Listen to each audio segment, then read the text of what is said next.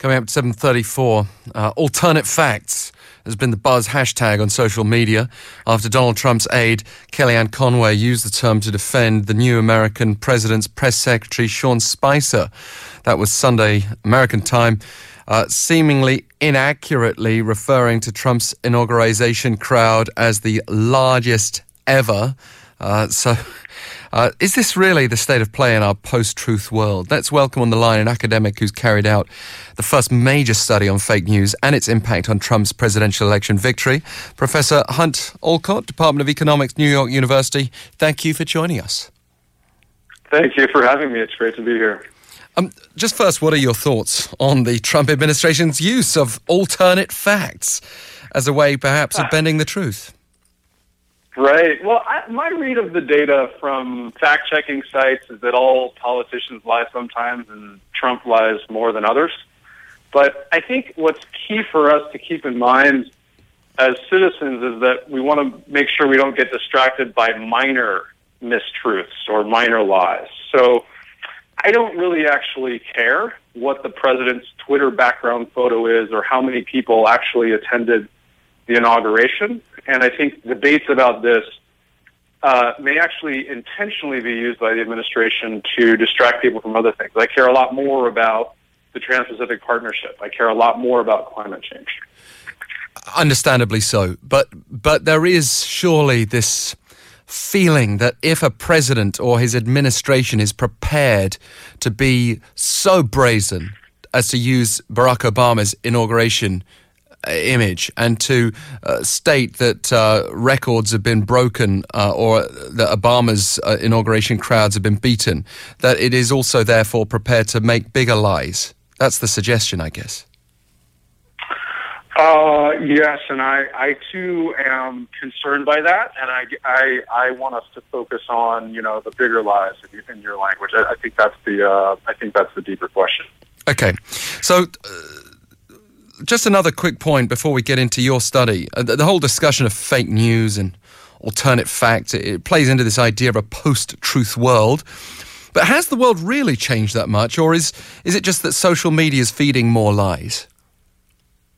I, I think that's a great question. And I would say that I'm of two minds on that question. I think, on the one hand, the fact that everybody's so concerned about fake news now suggests that the truth is still something that we value a lot as a society. So, you know, that suggests that truth is still important. On the other hand, a trend that really does concern me is that over the last 40 years, Americans have reported trusting institutions and trusting the mainstream media less and less. So at this point, in a recent poll, about half of Democrats and only 14% of Republicans say that they trust the mainstream media. And these numbers are way down since the 1970s. So I think this is a deeper concern when we think about our ability to come to a set of common facts that we agree on as a society. Yeah, and, and we also pr- presumably have to distinguish between actual fake news or inaccurate news that comes from media outlets and social media posts. I mean, I could go on Twitter right now, and one of the people I follow might say that North Korea has done something or other with an ICBM. It might get my heart racing for a few moments.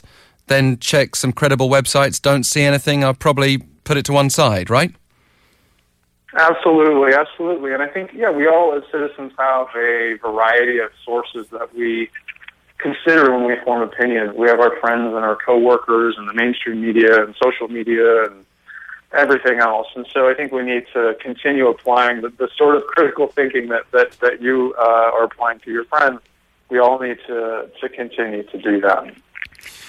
Uh, so, um, you actually collected a, a, database of fake news stories that were shared before the election that seemed to favour Donald Trump, and you also favoured, uh, sorry, you also surveyed uh, more than a thousand Americans about them. Can you just tell us a bit more about how you conducted this research and, and why we can buy into it? Sure, absolutely. Uh, so this was work that we started actually.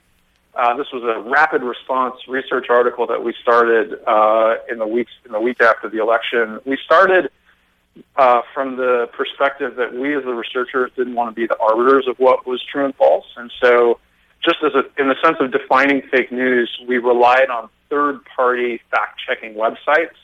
Uh, and in the U.S., these are called uh, PolitiFact.com and Snopes.com, and there are several others.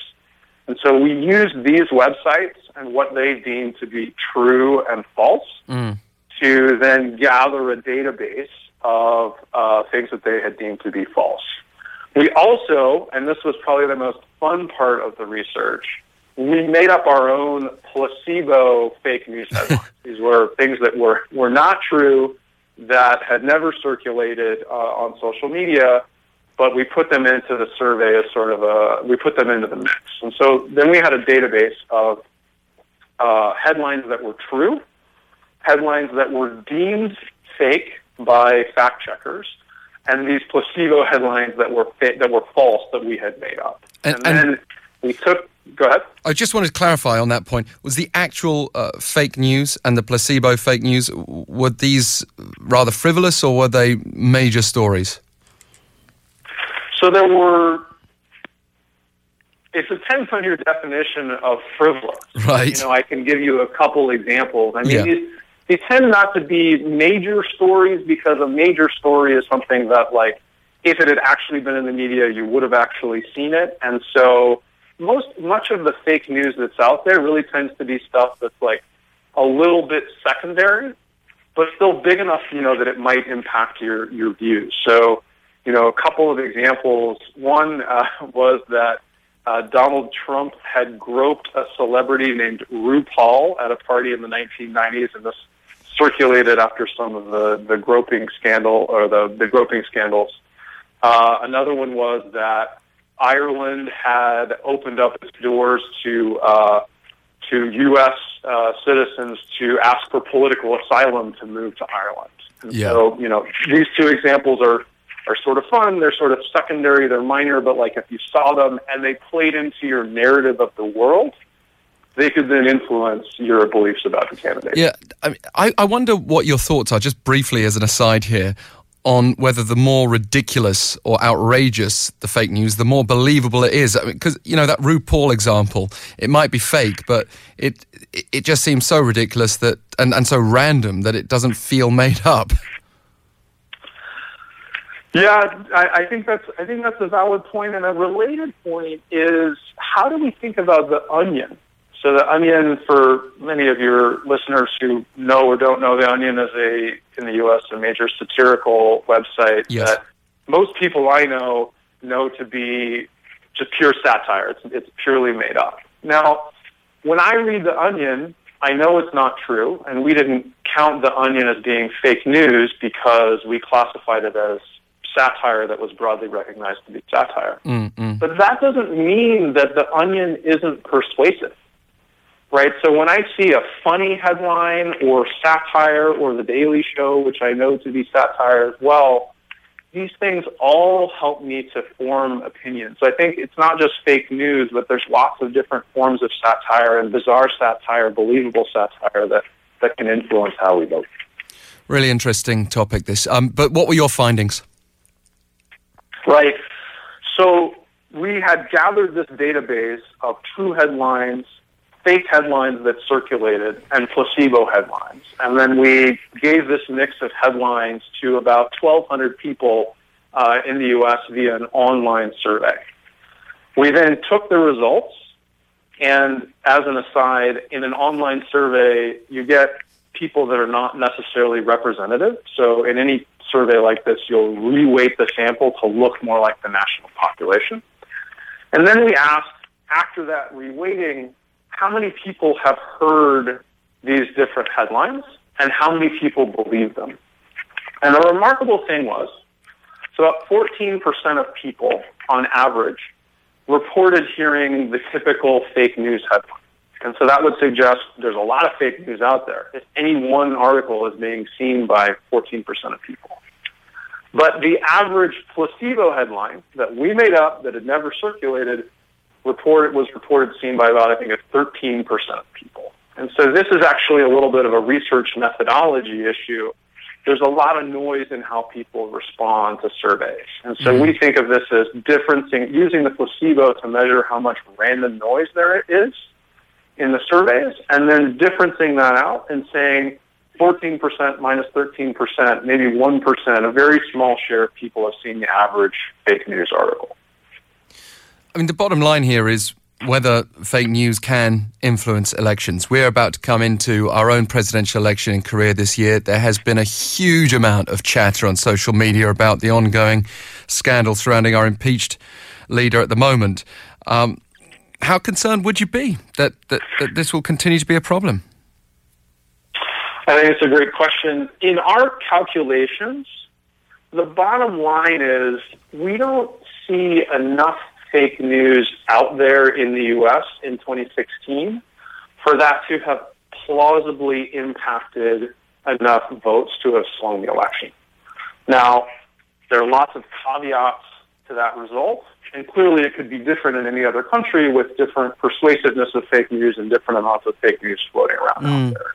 But I think for me, one of the big takeaways was that you know, it's not just fake news that we're worried about. So if I'm thinking about an election and thinking about, you know, what to think about in other countries, fake news is an issue, but I think a much bigger issue is slanted, distorted, filtered, partisan news. And then when we as individual citizens only read the news from one side. Yes. So in the U.S., am I only getting news from Huffington Post, a left-leaning website, or am I only getting news from Breitbart, a, right-leaning website? Right. And to the extent that we can gather news from all websites, I think we'll be in much better shape. Well, I mean, I'm sure we'll, we've all got friends who will consistently share the same sources, uh, whether it be Huffington Post or whatever it happens to be. But I just wonder, Professor Allcott, whether you think it's possible to tap into the subconscious here. Um, for example, you know, you might have seen a few uh, slanted or even fake news stories. You might have seen a few friends posting about Donald Trump. That subconsciously could m- really inform how you vote without it being a conscious thing.